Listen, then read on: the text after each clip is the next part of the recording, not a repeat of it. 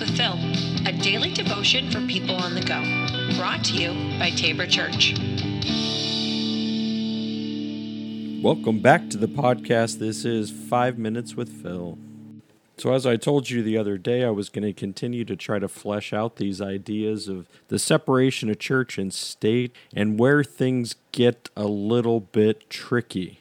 So, have you ever thought about how churches are tax exempt? Now, you're looking at it and say, well, lots of non nonprofits, you know, don't have to be re- religiously affiliated, and they would still have, uh, you know, a tax free, tax exempt kind of uh, status. But only churches, right? Churches, synagogues, mosques, only religious centers are actually free from any kind of looking into your books. So nonprofits have to be able to file a status after every year and they have to be able to say, "Hey, just so you know, this is this is our finances. These are the things that are happening." So they have to file that. Churches do not. Mosques don't. Synagogues don't. And so when you're looking at this, this can be used whether it's a you know a, a for or against a pro and a con whether you're saying churches should remain tax exempt um, we look at it and say how much is the government involved then? I mean this is the reason why and the only reason why you can get your nonprofit status taken away as a church if you're in the political game if you are telling people who to vote for, you can get your your your uh, tax status stripped from you. But here's the thing: they're still not even attacking everybody who's out there telling people who to vote for. And so when you're looking, oh man, this stuff it just gets so tangled and there's such a web of ways in which churches are still tied to the state, to the government. And I mean even as a pastor, the way that a, a pastors are perceived is that we are underneath a uh, you know basically we file the way that we file our taxes is that I am a self-employed person. Like so I don't so then there's other you know both benefits you know so pastors and other religious leaders not just you know pastors but if you are a religious leader then you have a, a couple of special benefits that are attached to that, like housing, right? I mean, and you can reduce your your taxable income by having a housing allowance. And so there's certain things that tie us still to the government.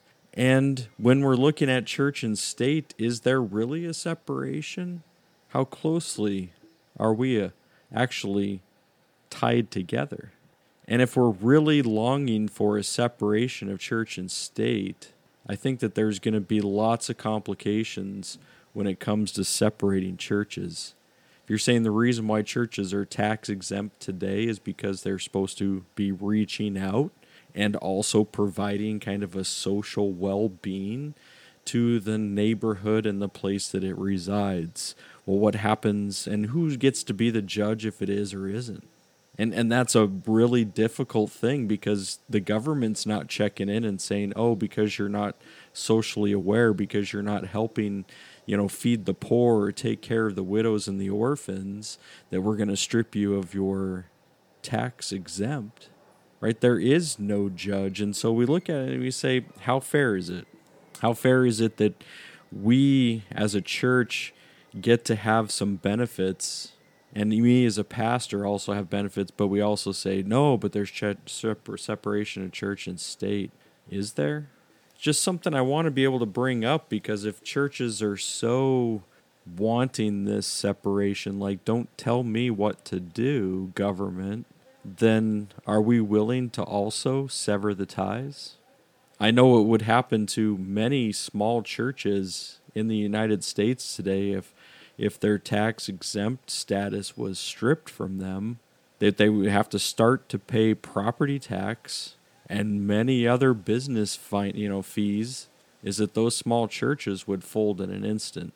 And so when we look at the the the repercussions of all of this, it, it, it becomes difficult to start to be able to say what would it mean if we no longer had any ties between church and government.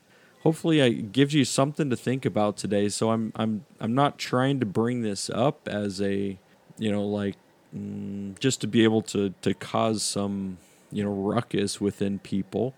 I do bring it up because I think that this is an issue for people outside the church that are looking at it and saying, well, you know, the church takes up a whole bunch of land that's not taxable, doesn't provide, and then they start to be able to see the church as just some freeloader that's taking up space and not seeing the ways that the church can give back. That's shame on us. As, as a church, we should not be just looking at how are all of this stuff going to benefit us, but what are we doing to give back? To be able to reach out to our neighborhood in those social things, helping the widows, the orphans.